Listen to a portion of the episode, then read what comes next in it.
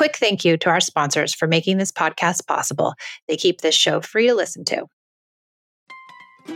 This episode is sponsored by ByHeart. ByHeart features a patent protein blend that gets closest to breast milk. Their formula includes the most abundant protein, alpha lac, found in breast milk, as well as lactoferrin, the number one protein found in colostrum.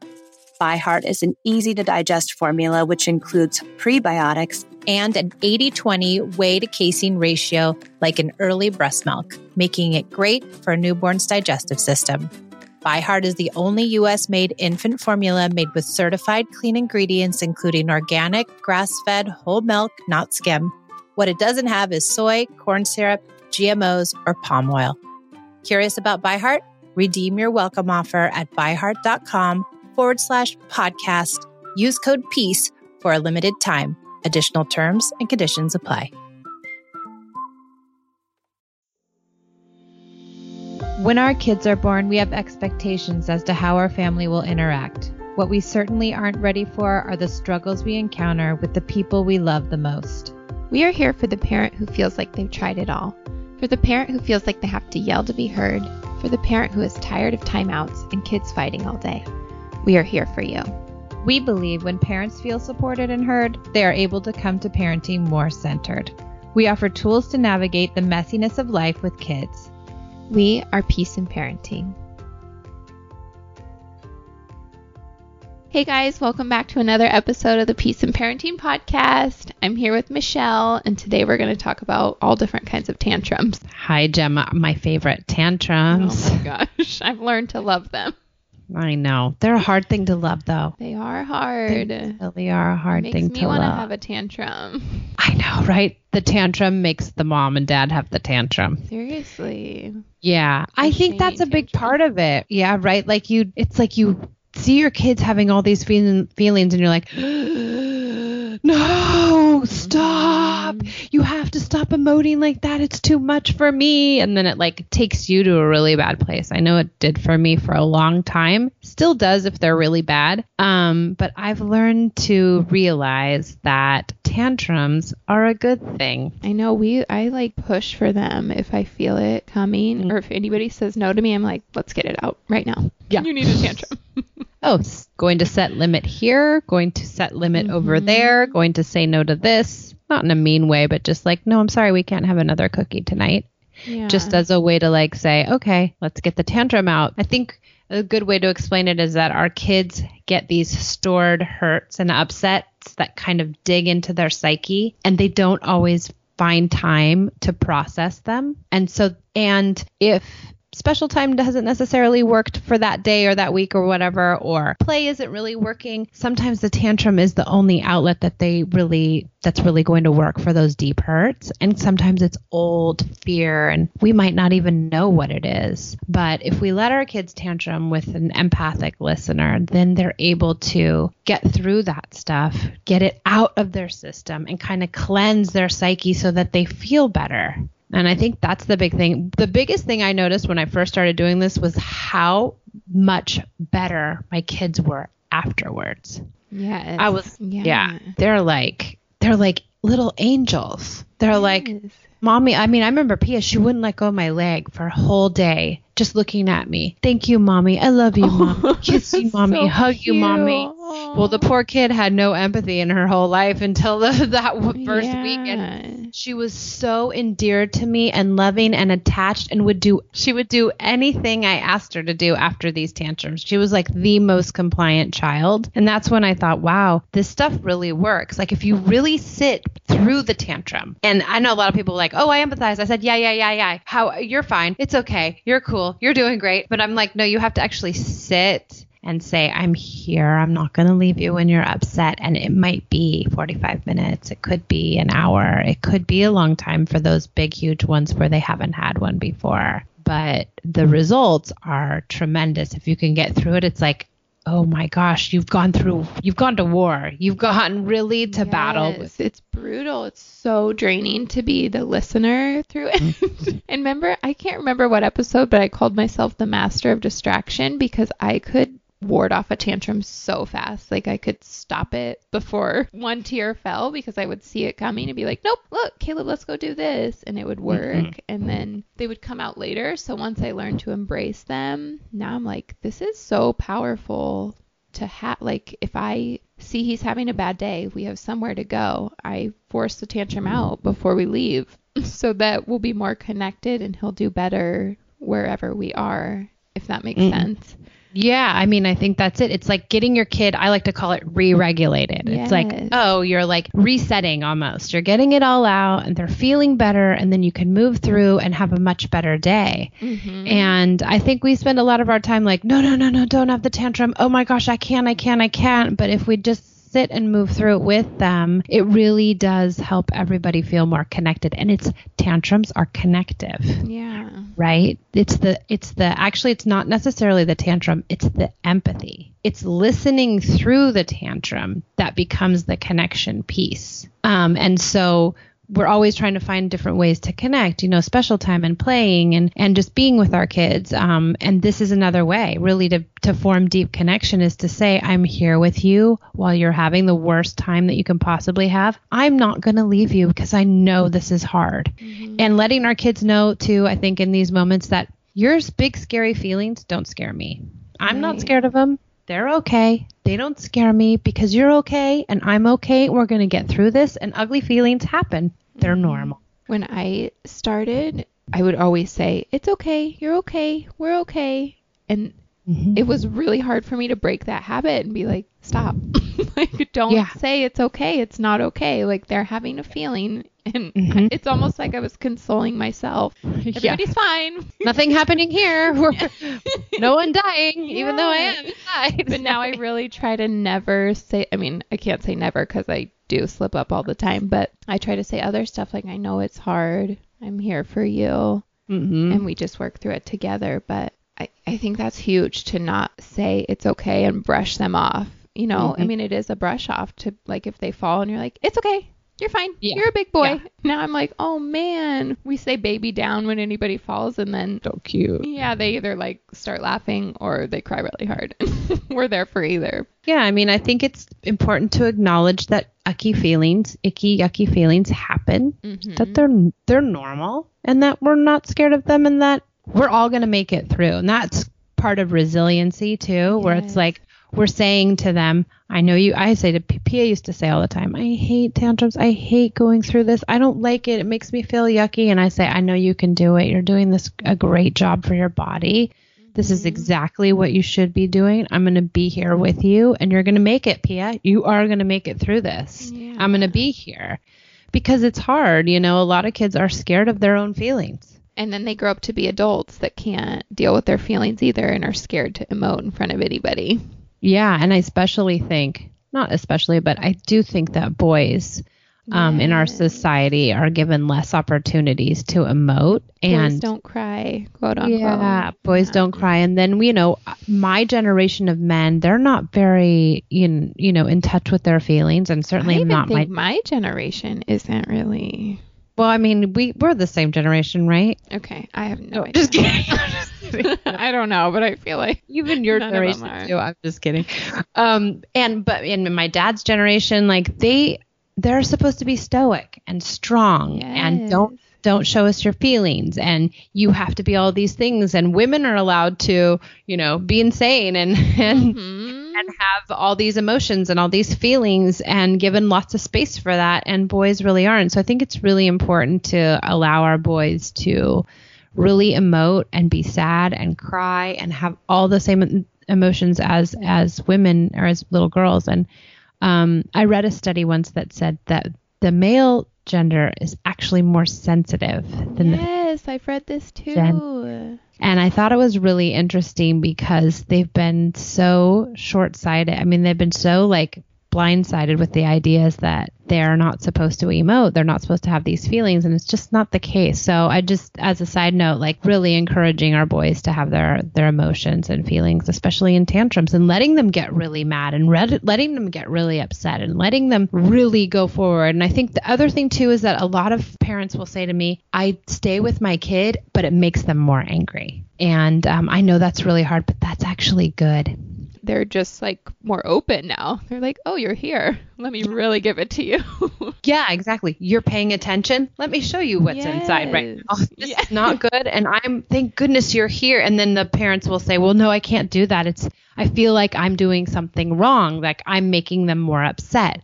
We're not making them more upset. We're allowing them to have their upset by being an empathic listener. And I think that's a really good point for people because people get really stuck there. And I know Pia said to me last um, summer, we had this huge tantrum when we were in Oregon, and she um, she said, "You have to get out of here. You're always making it worse. You're making it so much worse." And I said, "I know, Pia. I'm gonna."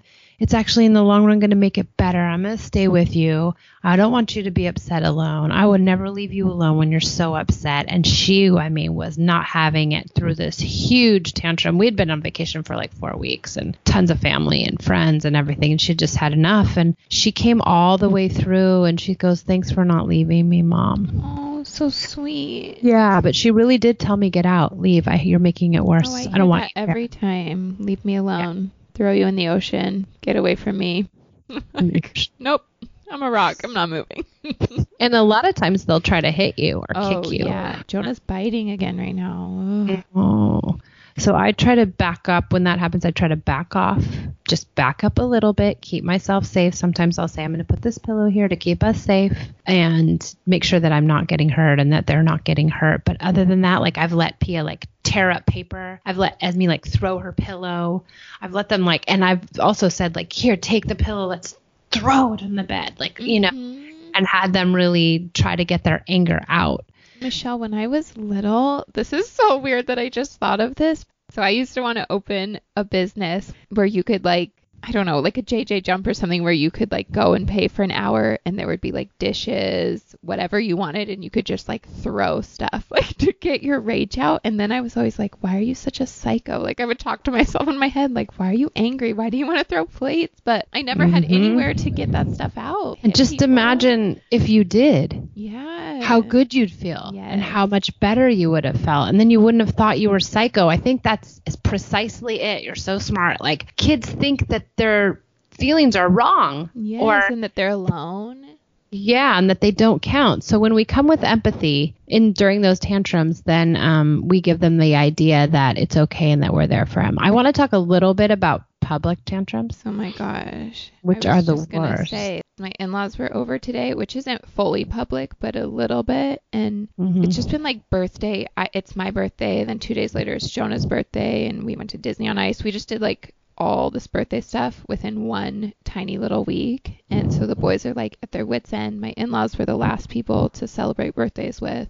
And I kind of prepped them. I was like, we're really overwhelmed. There's been a lot of gifts, a lot of sharing. And so um, right when they were leaving, the boys were fighting over a truck. They both wanted the same truck, and Caleb didn't want to share it. And I was like, sorry, Joe, it's KK's. Like, KK wants to play with it right now. And I could Mhm. tell they were like wanting me to make Caleb share it, but obviously I Mhm. wasn't going to. And so then Joe erupted, and I think I did it with grace, but I just had to kick him out because I was like, I got to deal with this like on my own. I can't do this in front of people right now. fair enough Yeah, I mean, I felt like I should do it in front of them, but I just after the week we had, we it's to too it hard. Yeah. Yeah. Public is really hard. I'd say a lot of times when they were little, I would just give in in public because I didn't want to have the tantrum. They're like, I want the snow cone. I'm like, oh, okay, cool. Yeah. You've never Even had a snow cone. You really cone. don't want them to. Yeah, but I did do that, and I don't think there's any shame in that. If you want to avoid the tantrum and you want to give in, so be it. If you want to have the public tantrum, I say screw all those other people and Yeah. just be empathic. Be there with your child. Be as connected as you can. And you have choices, though. You can. Uh, Pia also, poor Pia. I didn't realize how many tantrums Oh my god. my lord and Esme's the one with all the behavior stuff i think i guess that's the the duality of it all so she she had a tantrum in the the middle of um the grove which is this outdoor mall Mhm. and i had to pick her up and put her in the car and we sat in the back of the car for an hour in the parking lot Oh having a tantrum because I just she was like kicking me and hitting me and spitting on me, mm-hmm. and she tried to run in front of the trolley. And so I just scooped her up and we went in the car and we literally sat in there for 45 minutes an hour and she tantrumed and then we drove home. But you know, I. I know She it was one of the first ones she ever had. Oh, yeah. So she was little. She was really little. She was three or four, four probably four, and um, she wanted to ride the escalator for the fifth time, and I had to say no because we had to leave, and she lost it. And I think that's it too. Like you think they're tantruming about the escalator. But once you get into the tantrum, you realize it's something old and it's something big and it's something different, and we no, might not ever know what it's about, and it doesn't really matter as long as we're coming with empathy. We're telling them your feelings are okay to have. Yes, I think that's big. That was hard for me to just like go. Dan and I would sit and talk about it forever. Like, what was that? Where did that come from? How can we prevent that next time? But now I'm just like, whatever. It's It just what it is. is. Yeah, it's just a feeling. I don't think they know Yeah. most of the time. Esme's just now getting to it. Like she'll tantrum or you know, big girl tantrums are insane by the way. If you have a teenager or an adolescent, it's like mean, just mean, Next it's level. an onslaught of mean. And then, you know, like she was mean. You're so dumb. I can't believe you're in here. What what are you wearing? Your breath smells. Like Mm-hmm. Yeah. it's that kind of stuff. And I was like, "Oh my gosh, my my breath. Okay. Sorry."